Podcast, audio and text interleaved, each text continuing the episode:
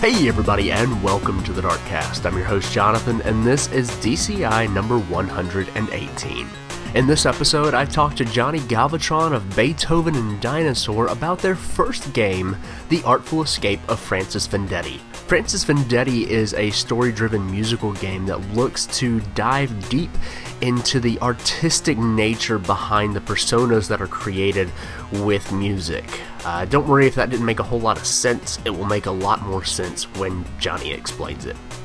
Anyway, the game's Kickstarter is starting very soon on March 4th, and you can find links to the Kickstarter as well as a trailer for the game and many other things in the show notes to this episode on darkstation.com. As always, thank you for listening. We hope you enjoyed this episode. Now on with the show.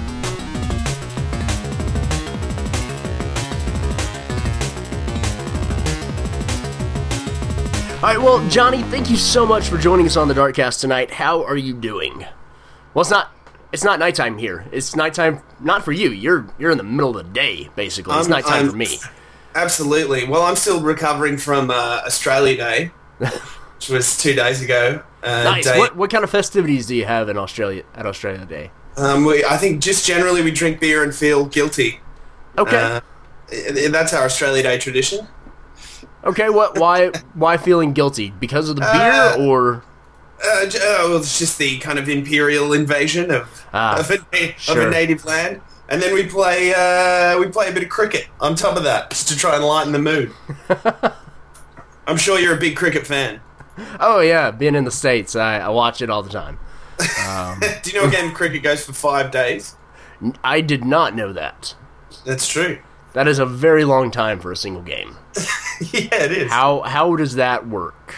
Let's let's Uh, not get too deep into cricket here, but Yeah, no, like, hey, no one wants to hear about cricket, but uh, yeah, it goes for five days. Wow. That's all you need to know. Everyone wears white, um, and I love it. I love the kind of sport where you can have a beer gut and a huge mustache and, and play for your country. Fantastic, fantastic. All right, well, uh, we are here to talk about the artful escape of Francis Vendetti. Uh, but before we get into that, let's talk a little bit about you and kind of what you do at uh, at the studio, making the game, and kind of your, your life before that, and, and getting into the, the games industry. So first off, just you know, who are you and what do you do? Um, well, my name's Johnny Galvatron, and I'm from Melbourne. Um, I studied. Um, it's my phone going off there. I've got the uh, Close Encounters of the Third Kind uh, five tones going. Um, the um, I went to uni in Melbourne, studied game development. Um, about a week after um, I graduated, uh, I got a record deal with Warner Brothers, um, which was I think my band's fourth gig we signed a very we signed a very big deal, and um, toured the world for about four or five years. Had a couple of hits. Got to play big festivals. Got to go on big tours, play stadiums. Got in lots of trouble. Loved it. And um, then when I got back, I I didn't really love touring. Um, touring's quite hard. Uh, it sounds amazing until you do it. Um, and then I got back from touring, wrote a novel because I didn't want to leave the house, and then fell back into game development. Started making the Artful Escape of Francis Vendetti. It's my backstory. Fantastic. Fantastic. so, was the music thing just kind of a, a, a sidetrack? Was that were you doing that while you were uh, at a university, or how did all that kind of come about? Yeah, I was just playing in a band, um, and we were make we were playing like uh, it's like a cross between Devo and Van Halen. And uh, there was a certain window for that in 2008. and um, yeah, we were just playing gigs, and we uh, we practiced for about six months before we played our first gig. And then our, our first four shows, we got a, a, like a lot of people coming in. By the fourth show, um, we'd signed a really big deal. So I mean. Uh, you know, I, I really liked playing music and stuff, but I, I had no idea it was going to take off like that. Sure. Sure. Was the the plan always then to kind of come back to games after that part of your life was over? Um, well, I, I mean, I wrote, um, you know, music about games. I actually wrote uh, one of the songs that did well in Australia was actually about it was, uh, a kind of a futurist piece, which is about um, the the kid who was probably alive now who would grow up to become the Spielberg of, of gaming. or uh, or the Orson Welles of gaming. Um, I like looking at it in that that that futurist aspect. So I, I was still my heart was very much in gaming. There was a lot of gaming content within our music, um, and then just eventually fell back into it. I guess with the rise of um, more artist friendly engines, it was, easy to fall back into it. Sure, sure. So is is that what your uh, degree was in? Was um, design or doing- art or what? I was What? doing design and 3D computer animation and Okay. rigging and uh, that that sort of stuff. So uh, uh, moving into this game, into the Artful Escape of Francis Francis Vendetti, it's like um, it's a bit of a unique way of, of layering um, uh, different. Well, they're, they're tech, they look like sprites. Technically, they're not sprites, but um, uh, so there's not actually a lot of 3D in this game, but we've worked a, a technique where we think we've, we can create really fantastic depth within the scene and, and great texture just from uh, 2D art. Very cool. Very cool. So what? Uh, when did you actually start working on uh, the Artful Escape? How long have Uh, you guys been working on that? But I, probably started working about a year ago um, and opened up uh, Unreal Engine uh, for the first time around that time. I hadn't worked on that engine before. And then about, I think maybe six months later, Unreal were using our game to advertise. So it all, uh, and we won the Unreal Developer Grant. They gave us a whole bunch of cash, which was great. So it was a very quick turnaround from picking up engine to having some success. Sure. Yeah, that's fantastic. How did how did they find you? Like, were you uh, showing your stuff to them, or what? What? I sent them like a two-line email, and it was like, "I'm making this game here. You know, have a look. If you if if, if, we'd, li- if you'd like to talk more about it, um, let me know." And then I think maybe a month later, they sent me an email just saying we're going to give you like twenty grand. I was like, Wow. I was, I was like, sweet. That is that is like hardcore networking right there. That is amazing. That's Yeah, fantastic. it was one. It was one half-assed email, to be completely honest. and um, it, it's worked fantastic for us. We got to work longer on the game, make a, uh, work on a lot of our systems before going to Kickstarter and, and having a more complete product to show people. Sure, sure. Now, who else is working on the game with you? Um, I'm working with a, another musician called uh, Josh Abrahams, who worked pretty closely with Baz Luhrmann on Moulin Rouge. Um, and he's worked with Ang Lee, and he's worked with a lot of Australian directors. And he wrote this Australian hit called Totally Addicted to Bass, which I remind him of every time that we hang out. And um, I think I think some years he's done like all the music for like the big Sydney New Year's Eve fireworks display. He's done some crazy stuff Wow. and um, he's great to work with. He has the best private synthesizer collection I've seen in the world. It's really incredible. Um, I was just I was just speaking to him the other day. I was like, you know, I want to make some R two D two kind of noises. He's like, well, that's a pretty specialized, really rare synth. It's like a an ARP eight hundred, and I've got two. It's like yes. um, and Justin and Sean are our ones and zeros, and the, they've been programming around for a long time now. I think about seven or eight years, maybe. And um, they've done heaps of stuff. They've done like weird pharmaceutical programming, um, educational development software, and at the moment they teach um, uh, game development and coding to kids with um, Asperger's and um, high functioning autism. Oh wow. Very cool. Um, so those guys, uh, they do a lot of good work. Absolutely. Absolutely. Now, I assume all of you are in uh, like the Melbourne area, or is are you spread out? Yeah, we're all in Melbourne, Okay. straight out of Melbourne. Nice. Very cool. Very cool. Well, let, us talk a little bit about the, the actual game here. What is the artful escape of Francis Vendetti? Well, it's a narrative-driven action-adventure musical game. Um, it's it's about a young musician who's living in a town called Calypso, Colorado, and he is coming up to his first show. He's he's a musician. He's trying to find who he is, and he realizes that his uncle is quite famous. He's quite like he's kind of like a Bob Dylan sort of character, or a John Cougar Mellencamp kind of character. His name's Johnson Vendetti.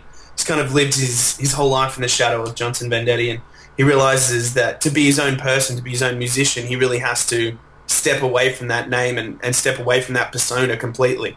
um, and become someone else. And it's about the game. The game's themes are uh, that's the narrative, and, and, and you know obviously about Francis having to find himself and his creative self, and the, the the themes of the game are kind of about the world that artists build around their core medium.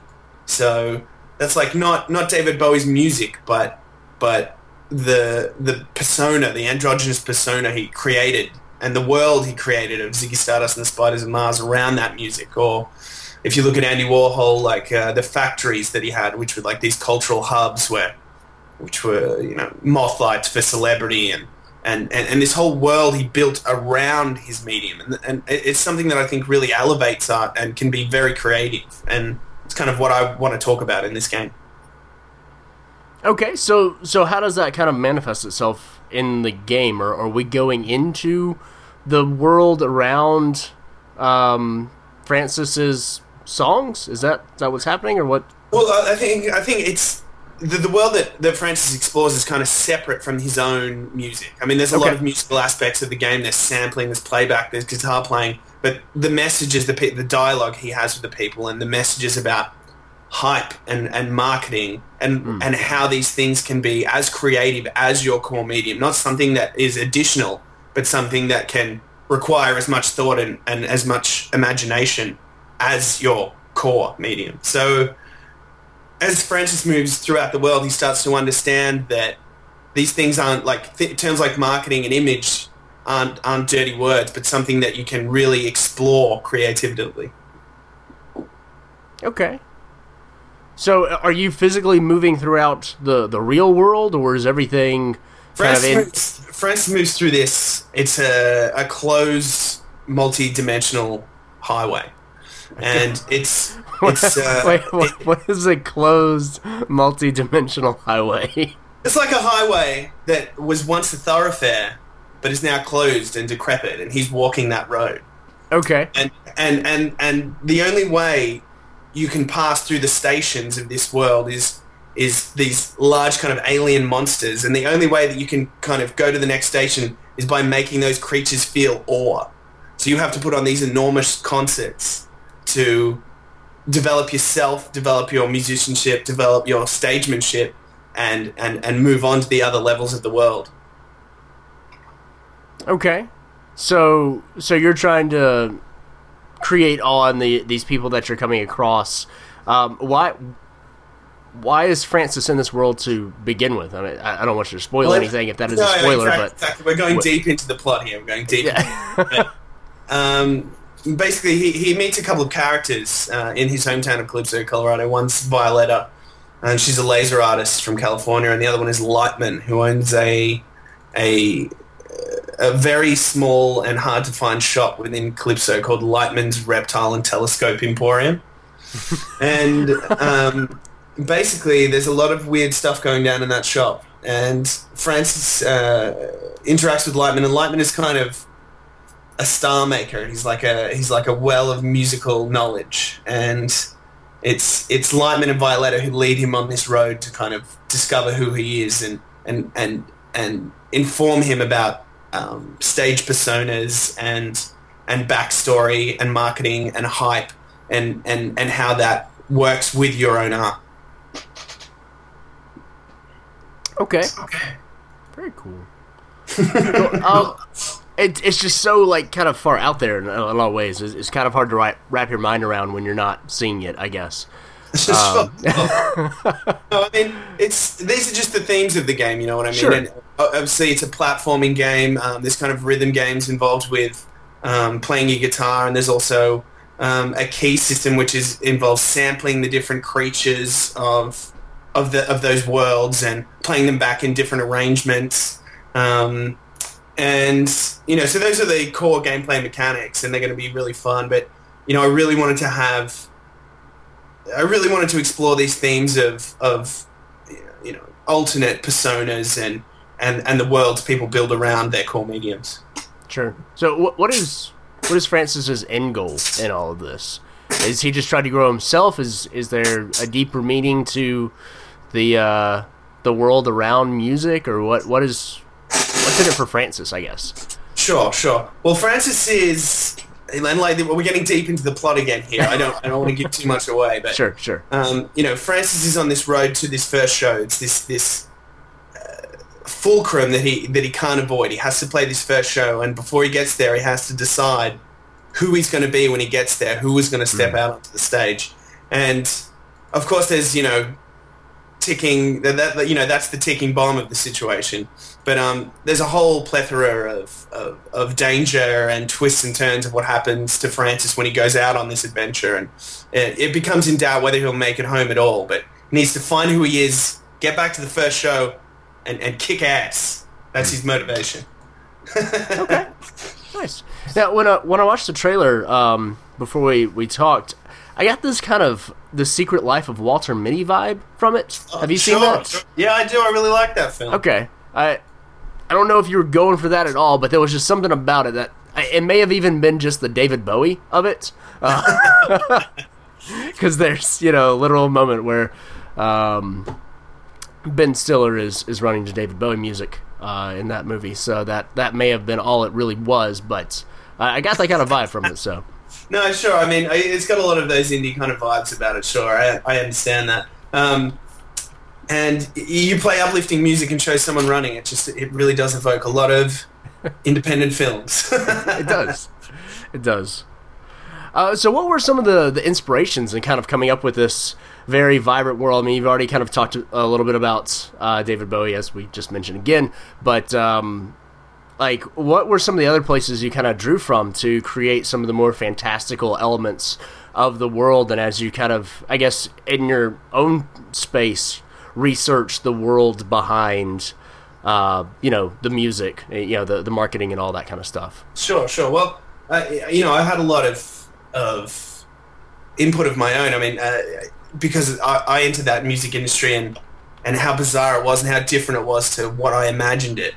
And I guess the the the the jump off point for making this world extremely bizarre and colorful was, um, you know, what those ideas and dreams of what you have of the music industry before you enter it, um, and these grand plans you have for the stage, the stages you'll build, and the film clips you'll build, and the adventures that you'll go on, and the doors that will suddenly open for you once you break into this magical, far off world. You know, that's how teenagers look at the music industry. I guess I wanted to take that to an absolute extreme, and um, uh, in a world of secret doors and, and, and creatures that can grant you uh, the next step. And that, I guess that's what it really felt like when you're in the music industry. You meet this one person, they're the key holder, and then you get to the next one, and then they can open the door to the next thing, and it always seems like you're on this crazy adventure of, um, of a almost mystical world. Does that make sense? Mhm. And uh, uh, I think visually as well, I uh, spent a lot of my maths classes just drawing creatures in my textbook uh, instead of doing maths. And I think there's a bit of a stepping, stepping off point there as well of just chaotic color palettes and creatures that define physics. Sure. Very cool. Now, uh, we talked a little bit about you know that there's puzzles and stuff like that. Can you go a little bit more into kind of what you're actually doing? Uh, you know, more moment by moment in the game. Is it is it mostly story driven of kind of walking around and talking to people? Is it more adventure gamey where you're doing puzzles? You mentioned platforming at one point. Yeah, there's, there's there's a blurb on your website that says it is a sampling laser-like guitar solo kind of game. Which That's exactly what it is. You. Um, there's uh, yeah, there's uh, obviously platforming. There's a lot of dialogue, a lot of dialogue choice. Um, it's not a choose your own adventure. I wanted to be have a more of a straight narrative than that, but I really like. Um, have you played Kentucky Route Zero? I have not. I, I download it every few weeks and then never get around to playing it, and so I remove it for space, and then I'll, I'll download it again a couple of weeks later. No, I, I, I think Kentucky Route Zero is an incredible game. I think uh, it, that's not a choose your own adventure, but the dialogue you choose informs who the character is, and um, I think we're going down more of a road like that now. It's something I really enjoy in, in dialogue of games is is setting the tone as opposed to guiding the story. Um, something I really like, and uh, other elements. Yeah, the sampling. um, which means you can approach different creatures in the world and, and, and sample their music to add to your sample bank. Um, so so you can approach a creature and it, it only sings when it hears the the the approaching footfalls of its predator. So you have to go and find its predator, record its um, feetfalls, which sound like drums, go back, play the drums, and then that creature will wake up and sing. Then you can capture that animal's samples. And then by the time you get to bosses, you have a whole sample bank of sounds, which you can use to, which are all interchangeable and you can use to create your own music and then um, play rhythm games over the top of. Um, so it's like a key system that evolves into kind of a creative system. It's really fun. We're probably going to have a little example of that um, in the Kickstarter. Okay. Um, yeah. Nice. That's really cool. Um, ha- have you ever been kind of messing with that sampling system and just kind of come up with something that is like, oh wow, I didn't expect. I, I guess just this combination of music and that sounds awesome. Um, I'd like to say that, but no. When we write it, uh, we know exactly what we're doing. Uh, but uh, when we write those sort of things, obviously everything has to be in a similar key with a similar rhythm, um, so you know it all works together. Um, but uh, you know, I think you are right though. I mean, when you when you get it all and you get to play around and mix up all those samples, there, it, you can strike on strange uh, emotions and feelings. Um, yeah, I mean that's the joy of that kind of sampling. Of of of it can be random. It, it, in a, in a way, it's random, but in a way, it's very calculated. So Sure. it is. It's enjoyable to write and it's enjoyable to play with. So can you can you record and sample anything in the world, or is that like a specific kind of like context sensitive thing that you're going up to and being like, you know, There's a lot of there's a lot of stuff to record. I mean, the whole Okay. game isn't one sample bank. There's like a sample bank for each level. okay. Um, So you're not and- just building up this giant sample bank by the end of the game. You've got like hours of, of no, music no, you yeah. can create. I mean, the problem with that is, I mean, I would love to do that. Don't get me wrong. Sure. But the, um, the problem with that is then everything has to be in the same key, and it would get Hmm. it would get boring. So you know, you got to switch it up over the worlds, have different BPMs, have, um, which is beats per minute, and um, and and different keys. okay, makes sense. yeah. Makes sense. Now uh, you mentioned that the the dialogue there's there's different choices, but you're not you're not changing the story. You're just changing. Are you even changing who the other uh, characters see you as, or is it really just kind Oh, of yeah. defining who you see the character as? Absolutely. There's, there's, and they, it all goes to informing who you become as a stage persona and what your name is and how you look. Um, Okay, so so the there's not multiple endings, but kind of who you are at the end is, is visually going to be different. Yeah, it's visually going to be different. Oh, and- that's that's and, awesome. and the, the backstory you create create for yourself will be different depending on what you choose, and um, it kind of goes through the different elements you need to create a stage persona, such as like the backstory you have, um, you know, the world you build around that character, what image they have. Um, there's different, you know, and we kind of obtusely look at, at the various things like um, hype is one of the examples we use in the game, and it's about being seen in the right areas of the map and, and, and putting on impromptu performances to build the hype until you get to the boss. Um, you know, so there's different weird, um, obtuse kind of ways of, of, of looking at the different elements of stage personas and marketing an image. Sure, sure.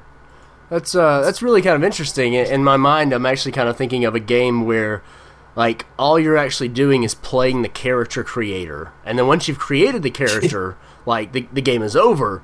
Yeah. Um, and but there's so many games I've spent hours in that section that it's like actually a game where you're just you're just Yeah. creating the character. That's fantastic.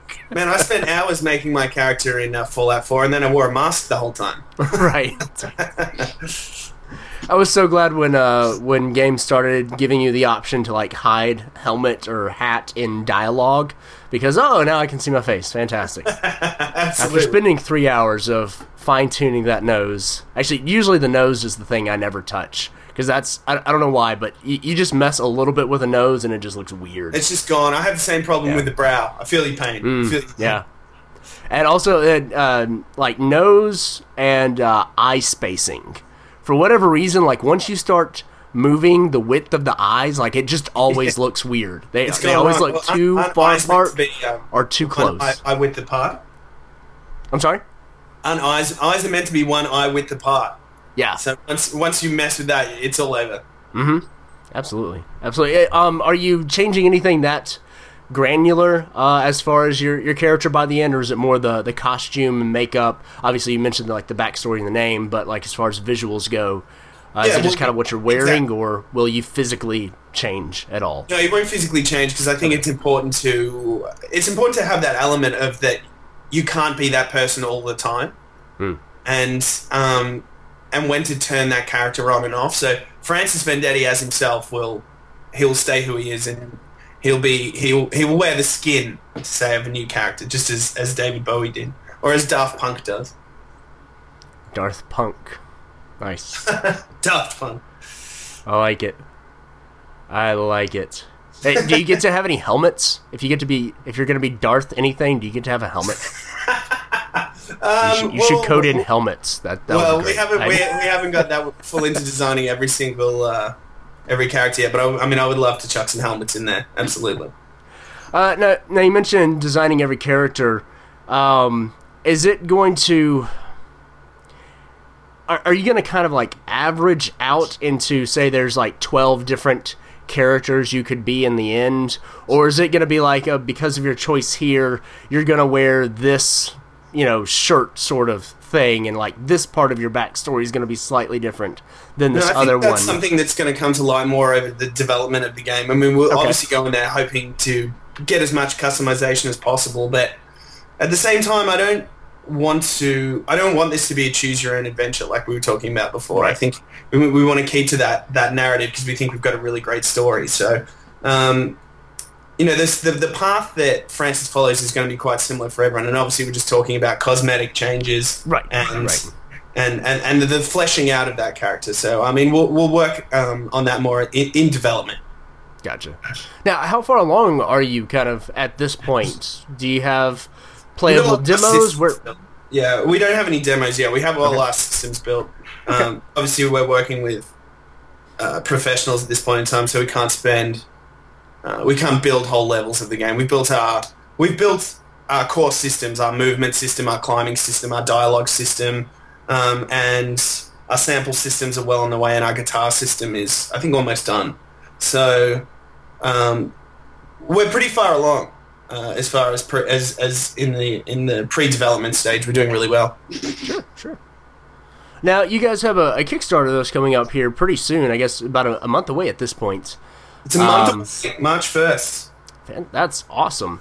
Uh, what what are you hoping to achieve with the Kickstarter? Because you mentioned obviously, you know, you got the um, uh, the grant from Unreal. Are are all of you still working full time doing something else? Are you all in on the the project? What's, all what's kind in. of your okay? I'm all in. The other guys are um, working part time, which is great. That's what we need them for at this point. Um, And we'll obviously be spending a lot more time if we hit our goal, which should be around forty-five thousand Australian, Okay. which in American, I believe, at the, the moment is about uh, eight dollars. so we should, we should, if we get a few American backers, we should be there in, in a matter of hours. Awesome. That's that's great. Just buy the game once and you'll you'll fund it. Um, Thank you, Americans. um, what what are you hoping to accomplish with the Kickstarter? Obviously, it's going to help you to you know stay a- alive and, and paying bills and, and buying licenses and stuff like that. But is there anything more specific that the Kickstarter is going to let you do that you aren't sure if you're going to be able to do otherwise? Yeah, well, I mean, we've got our stretch goals. There's different other elements I'd like to add to the game if we get a bit more than our over our 45 grand, which is like hoverboarding sections, and obviously then we've got other um, more regular stretch goals, which are you know obviously producing for PlayStation and Xbox. So hopefully we can get enough cash to, to, to put this on consoles. Very cool. So, is, is there anything specific that I guess is there? And more of a, a serious question: Is there anything that you're not going to be able to do if you don't meet the Kickstarter, or is it just Um, more of a matter of time? it's a matter of how long we can spend on the game, and obviously there's. I I think a lot of people go into Kickstarter with this idea of there's there's this is the smallest possible game we can make to tell this story, and sure. then the, the the more money you get in, you get to add, uh, you know, more characters, um, better animation, and it, it, I think in in this kind of game, it's about the more money we get, the, the bigger the game will be. Um, I don't think we're going to lose any of our main mechanics, anything like that, and I'm going to make the game um, you know, as brilliant as I can anyway. Do you know what I mean? Uh, even if we just limp over that line, um, I'm going to be working 16 hours a day on it anyway. Um, so, you know, I just, we just like to hit our goal and, and, and make the best game that we can. Sure, absolutely. Absolutely. Uh, now you mentioned that you want to get uh, what forty five um, thousand. That's, forty five thousand Australian, yeah. Right. And then hopefully we uh, pull a bit of a hyperlight drifter or a night in the woods, and we can get a a sure. lot more than that. Sure, sure. Uh, what are some of the the rewards that you guys are working on? I don't I don't know how early you have to finalize that stuff, but what are I guess some of your ideas uh, for those? Sure. Well, I mean, we've got the regular stuff, which is just a version of the game, art book, uh, the soundtrack. We're talking with a company in LA at the moment called I Am 8-Bit, um, who have been really fantastic, and we'll be working with them to make T-shirts and uh, limited edition vinyl prints of the soundtrack, which will just be available to uh, to Kickstarter backers. Oh wow, nice. That's always cool when there's something that is called limited edition and it actually is like limited. To, yeah, yeah, to certain groups yeah, of absolutely. people. Yeah, no, the t-shirts and vinyls we, we print will will never be made again. That's uh, cool. After the Kickstarter. I, I, like that stuff. It's always weird when you you walk into a store and you see a limited edition version of a game four years after it came out, and it's like, I, it's not really that limited, is it? no one bought it, but um, yeah, no, I think I think it's cool to do that stuff with Kickstarter, and it's um, you know, that, that's even with the theme of this game. You know, the the things outside of the core medium and how they can inform your art. So, mm-hmm. you know, I think it's it's the way you run the Kickstarter and and the prices you give and the way you present those things are really part of the game. So sure, yeah, know that's our that's our vibe. Awesome. Now you mentioned the um, the vinyl. Uh, do you guys already have the, the soundtrack kind of planned out for what we've that's lot of be? soundtrack. We've done, we've done uh, we've done a, quite a few tracks. Um, but we're keeping them on. The, we're keeping that stuff on the download. We don't want to give too much away. Sure. Yeah. Um, musically, story wise, we, we want to give people an idea of what this game is, the systems, and the emotions behind it, and the, the themes and thoughts behind it. But um, I, I, it's going to be fantastic. That's all you need to know. Will the soundtrack be available? Say if, if somebody misses the Kickstarter or whatever, they find the, the game later on when it's released. Do you yep. guys have plans to like release the soundtrack separately, not in vinyl, obviously, but um, we'll, we'll, probably still be doing vinyls. We'll still be doing vinyls, but then won't be the limited edition Kickstarter ones. They'll okay. be a, uh, they'll be a more basic version. Gotcha. That's cool. That's cool. Uh, the the music in the trailer is that from the the game? Is that stuff specifically? Uh, yeah, that's the song and Josh wrote. Okay. Um, yeah, we're just listening to a lot of um, M83. like we want to make a really big, epic band slash symphony track. Um, sure. We placed that in one of the levels, and it, it, it, works really well. We're really happy with it. Nice. Very nice. Uh, without spoiling too much, like where else does the the music kind of go in terms of like genre and stuff? Are you sure. exploring a lot of different options, or yeah, is well, it there's different? Um, there's different stations and different worlds without uh, throughout this multi-dimensional roadway. Um, and there's a bit of Talking Heads vibe. There's a little bit of Vangelis. Um, and there's different... You can actually create music just by moving through some sections of the world. Um, there's different animal... The We've had a, a whole bunch of fun making the soundscapes of alien worlds, making ridiculous animal noises into microphones and vocoding them and switching them up. Um, so there's a lot of care that's been taken in the sound of the game. Um, there's uh, different animals that have different mating songs throughout the world that you can walk past and listen to. Um, and uh, if we get enough funding for our hoverboard levels, we have um, different creatures that sit throughout the level. So as you pass them, you can hear them singing. But as you pass a whole bunch of them, they make music. So it's mm-hmm. like just it's almost like the game system is the music engine as you move through it which has been really fantastic to work on. Sure, yeah. Uh, did you ever play any of the Bit Trip games? Um, I have played Bit Trip, but not for a long time. Did you like that game? Uh, I was a big fan of uh, Runner Two, the the sequel that they made a couple of years after they Ah, sure, did sure, the sure. Wii games, um, just because it was uh, visually beautiful, and also the the music that they did with it was a lot more complex because it wasn't the more chip tuney kind of stuff. Yeah, So sure. uh, so it the the music was a, a lot more appealing just because it, it seemed much more different from kind of like track to track than Yeah. uh, what was in the uh, the original games. But Yeah, yeah, yeah. I, I really liked those because you know when you're like one of the things that I liked about it is just that you feel like you're kind of creating the music as you're successfully running through the level and stuff like that. Absolutely, yeah. So it seems like kind of a, a similar vibe there. Uh, yeah, yeah. Well, there's yeah. I mean, a different kind of uh, a, a, a few different kinds of of music game within it. There's the sampling, and then there's the rhythm game as well, and then as well as the kind of artful, meditative way of walking through this different kinds of music. So yeah, there's a few elements. Yeah, well, I w- I was specifically thinking about like the the hoverboard sections Yeah. being kind of like the the bit trip sort of. Y- yeah, sure, sure. I think um, uh, uh, ours are a little more uh, yeah meditative than that. At least in Okay. those sections. Nice. Me- meditative um, stuff does it, it doesn't make a big enough splash most of the time. I feel like uh, I've been replaying Life is Strange here recently, Yep. and uh, I I heard the soundtrack the first time I played it, but I didn't really hear the soundtrack the first time I played it, and so kind of going back through it, like that, those are some really powerful uh, songs that they've kind of thrown in there. They they work extremely well, and there are times where it's just fun to just stand there and just soak in Yeah. the, the atmosphere. Yeah, yeah. No, it's um, Life is Strange is, is is a work of art. I think it's um, um, you know, like Gone Home or Kentucky Route Zero. It's a little, it's a, they're little windows into the future of of of what a large portion of gaming will be, or an expanding portion. Sure. Sure. Very cool. Very cool. Well, um, if you're ready, we're, we're going to go ahead and, and jump into the uh, the end game here and, and ask you some really difficult questions. Generally speaking, I'm terrified. Anyway. I'm terrified. You should be. You should Fire be. at me. All right. So uh, so we've got like ten ish or so questions. I don't know. I, I've got the list here in front of me, but I'm not going to count. It's it's somewhere near that number.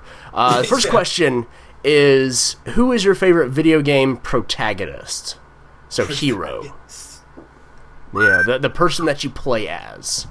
That yeah. Um. Wow. So hard. Y- You've just thrown me for a loop here. Oh my god! I play millions of video games.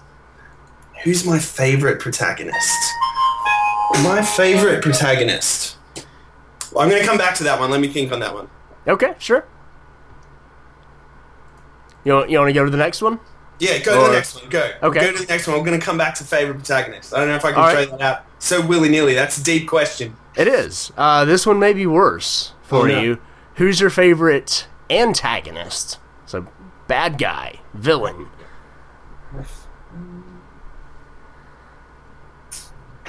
Oh man, you've really thrown me here. You've absolutely thrown me.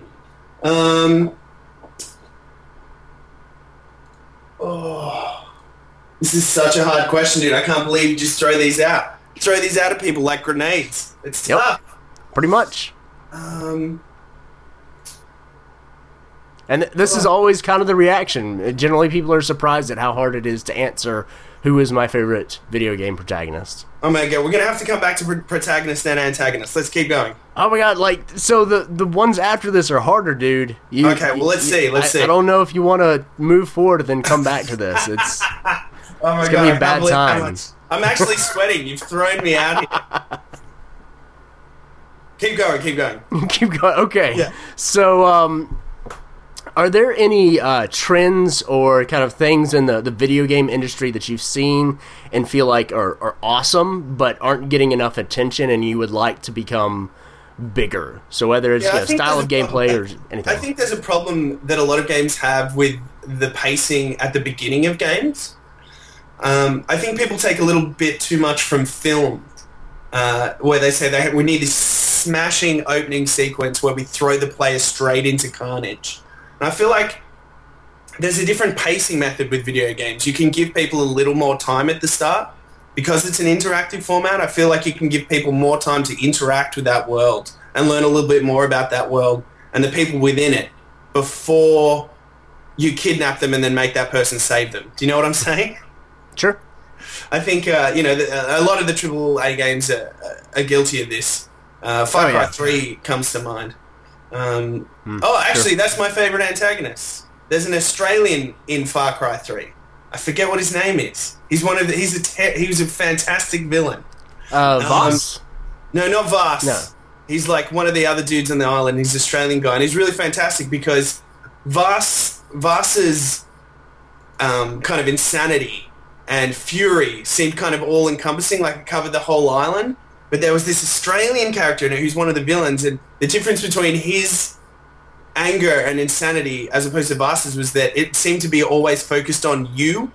It seemed to be more intense as as opposed to where Vaas's was more all encompassing of the of that whole world. That's my antagonist answer. okay. Nice. And sorry, and my um, yeah, my trending game that I like is I, I like um, games that flesh out their beginnings a little more. I think for AAA titles, a good answer would be the Arkham. I think it's yeah, Arkham City and Arkham Asylum have really great beginnings, even though they're not very long. They really flesh out the world and introduce the characters before they throw you in there to beat people up. Sure. Yeah, no, and uh, I think Far Cry 3 is definitely one of those where you, you don't even, you can't even really soak in why you're there before you're shooting people. Yes, yeah, I, I had a lot. I mean, I love the Far Cry games. Um, Sure.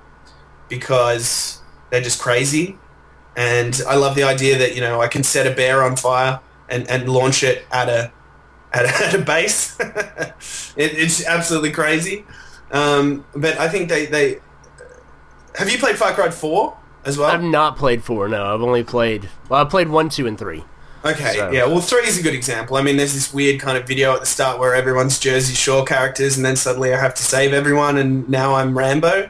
Right, yeah, you're both you're Rambo and now you're supposed to care about these, like, obviously terrible people. Yeah, yeah, and it's it, it's a it's a classic symptom of I'll, uh, what I call I'll just stand over here, which is which is where you you walk into a situation that you have no knowledge of, and suddenly everyone gets you to do everything. Sure. Um, you know, uh, I think you you you wake up in a in a village and they're like, oh, the the communication towers aren't working. Go and fix them. I, I think game writing gaming, you need to be a little more elegant with with how you send people off on quests. Sure. It, sure. in, in that game, it, it really just felt like, um, yeah, I'll just stand over here. Absolutely. Absolutely. All right, well, uh, we're going to go to the next question, and then we're going to jump back to protagonist after that. So be thinking. Okay. Uh, so this this next one is kind of flipping the, the trend one on its head. Is there is there anything that you really wish? uh, You know, is there any tropes in the industry that you really wish would just go away? And you I'm can't use obviously the you asked me. I am. you can't use the same answer that you just used because No, that was no, kind no, of a, a two pronged answer there. I'm, so gl- you I'm glad you asked me. Every single first-person game does this, and, and I hate it, right? Stop knocking me out to do scene transitions. mm, You you watch every single first-person player game you play, you will at one point get knocked out. Happens every time for a scene transition, and it really annoys me. sure, yeah, That is a trope that upsets me. okay, very nice. Is any particular reason why? Is it just lazy or I think it's lazy. I think uh, e- e- every every time now you want to do a scene transition, oh cool, we'll just you just turn around and there's the antagonist and he hits you in the face with the butt of a rifle and then he's somewhere else. It happens so much, especially when you're looking for it. Indeed. So, so we can expect uh, Francis Vendetti to be knocked out several times Uh, during uh, his it's how it- adventure. it- it's how he gets to every new level. Every single time. Somebody just runs up behind him and does like a James Bond like back chop on him, and he just falls over, Yeah, wakes up in a new world. absolutely. That would uh, Actually, if, if you wanted to play that for comedy, that might actually be pretty funny. Where you just get to the end of the level, somebody just randomly runs on, knocks you out, you wake up in a new level. It's kind of like that in Super Meat Boy, isn't it? The, the dude runs in, just punches the girl in the face every time, and takes her away. Yeah, pretty much. Pretty much. That, that is a great game right there. All right, so we're going to jump back to uh, favorite protagonists before moving on. Who is your favorite video game hero? It is tough. I'm gonna have to go with the. And do you know what? I don't even know what her name is, but the, I really love the lead character from from Gone Home, mainly because I just love Gone Home so much. Okay. So the the lead character in that who you're playing as or the I- sister that you're reading about? Um, no, the sister. Okay. Yeah, yeah, the sister is. I th- I think that's just one of the charming, most beautiful games I've played, and Sure. it, it it really. And I'm going to throw in another. I'm going to throw in another Okay. uh, um, protagonist in here as well. Let me just say, I really love those characters from. I don't know if you'd necessarily call them protagonists, but I really love those characters from from. They're Gone the they're But- the main characters of the game. They they I- work I as protagonists. My first real love of, of video games and where I could see how artful they could be was uh, Remedy's first game, which was the first Max Payne, Hmm. and just that way, that that fantastic way they did.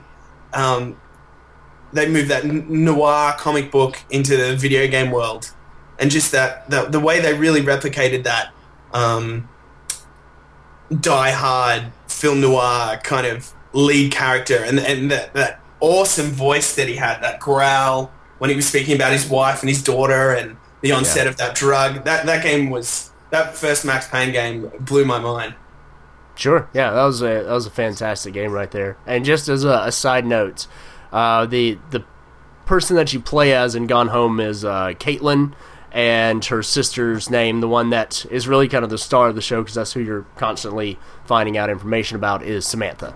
that's right yeah incredible game have you done Gone Home Yeah. what a game so well done love to see the um, internet comment sections arguments about it oh hours of entertainment Absolutely. All right. So next question is, you know, you are you've kind of lived two dreams here already. You've been a professional musician. You are now making your own video game, which are both crazy and awesome. But if you had the chance to try any other profession, what would it be? Um, I'd really like. I mean, I'd really like to direct a film. That's a lame answer, though. You know, I'd really like to work in like hands-on visual effects. You know, like like Gremlins. Okay. So like animatronic style stuff. Yeah, head me, take me down to Weta in New Zealand, and I'll I'll build a few orcs. I'd totally be down with that. Fantastic, fantastic. All right, so next question, and this is actually the um, the second to last question. I'm actually I'm going to ask this two different ways. Okay. Uh, because we've kind of changed the way that we've asked this over the course of the years. Yeah. Um, and I really kind of like just the craziness of the first way I'm going to ask this. So, have you ever seen um, John Carpenter's Escape from L.A.? yes. Okay, No, I New have York, it. L.A. The Yeah, sequel. L.A. The sequel. yes. Yeah, many years ago, yes. Okay, so at the end of that movie, um, Snake Plissken gets uh, access to a like satellite dish that can like just uh, drop an EMP bomb that will throw the world back to the Stone Age. All right. Right. Yeah. So you get a note today that says that's going to happen. What is the last game that you play before the EMP goes out and you can't play video games anymore? Um, probably Journey. Okay. Yeah, I think um 'cause I mean, if it's dropping, if it's dropping in a few hours, I got to get through the whole game first of all. Well, I mean, it's, it's ti time is fluid. Like if it, you can't you can't just play an infinite game to prolong it so that the EMP never comes. But y- you can finish your game, whatever it is. I think no, I, I still think my answer's Journey. I think Okay. that um, really opened my mind to another game that really opened my mind to the artfulness of games. It's Sure. um, it you know its soundtrack is like incredible. I think it- was the first video game soundtrack to be nominated for a Grammy, I believe. and um, just a tremendous piece of art. And and just I, I loved the the the multiplayer element that they that they brought into that, which was just one button of kind of dinging at the other player and, and walking through that adventure with someone else, but not necessarily having anything to do together except walk together. I loved that.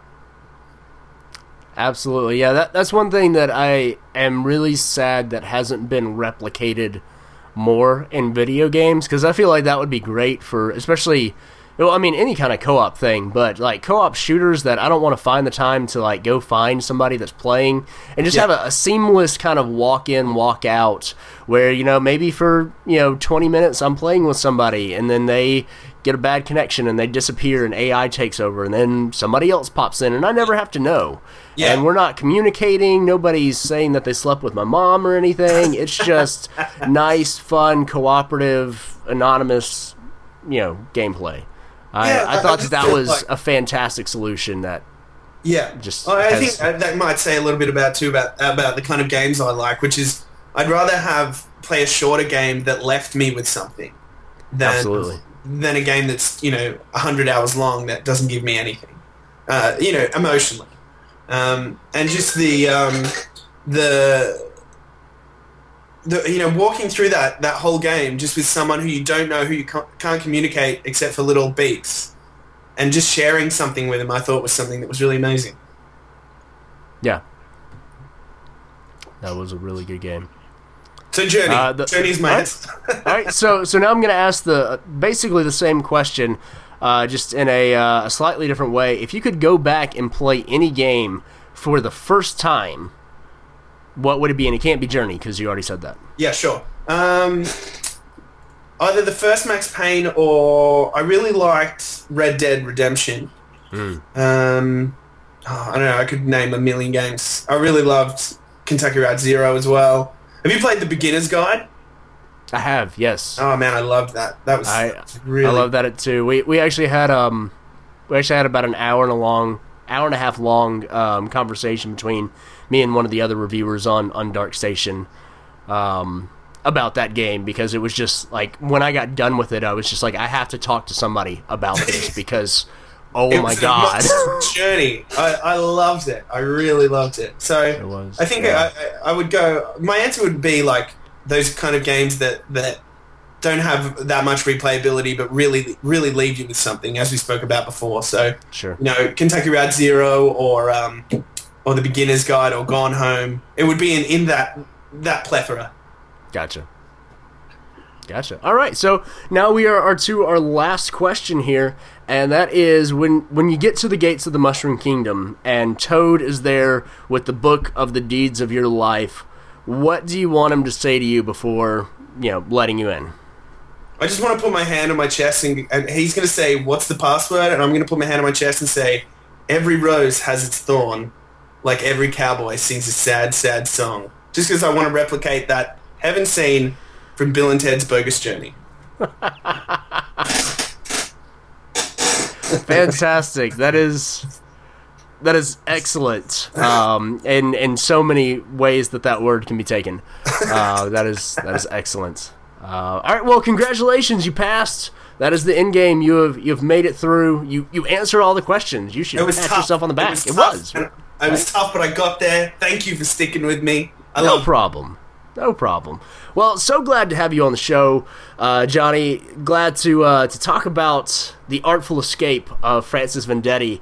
If you could send us out by letting our listeners know where they can go to find out more information about the game and uh, when the Kickstarters is starting, so that they can uh, find that and support it. Yeah, well, you can go to www.theartfulescape.com. That has everything you need. It's got all our social links and it's got the video of the game, a whole bunch of screenshots and we're going to Kickstarter on the 1st of March. And you should uh, go check it out and give us at least, you know, a half of your money would be great. If you're an American, just whatever's spare change is in your wallet, and well, that's going to cover it. well, thank you again for uh, for sitting down and talking to me about the game. Good luck as you guys kind of go hard into development here, and um, you know start start really kind of cracking down on the game and making it a making it a game. Um, and good luck with the uh, the Kickstarter too. Wish you the best. Thanks so much, Jonathan. Thanks heaps for having me. No problem. Glad to have you. I'll see you next time, brother.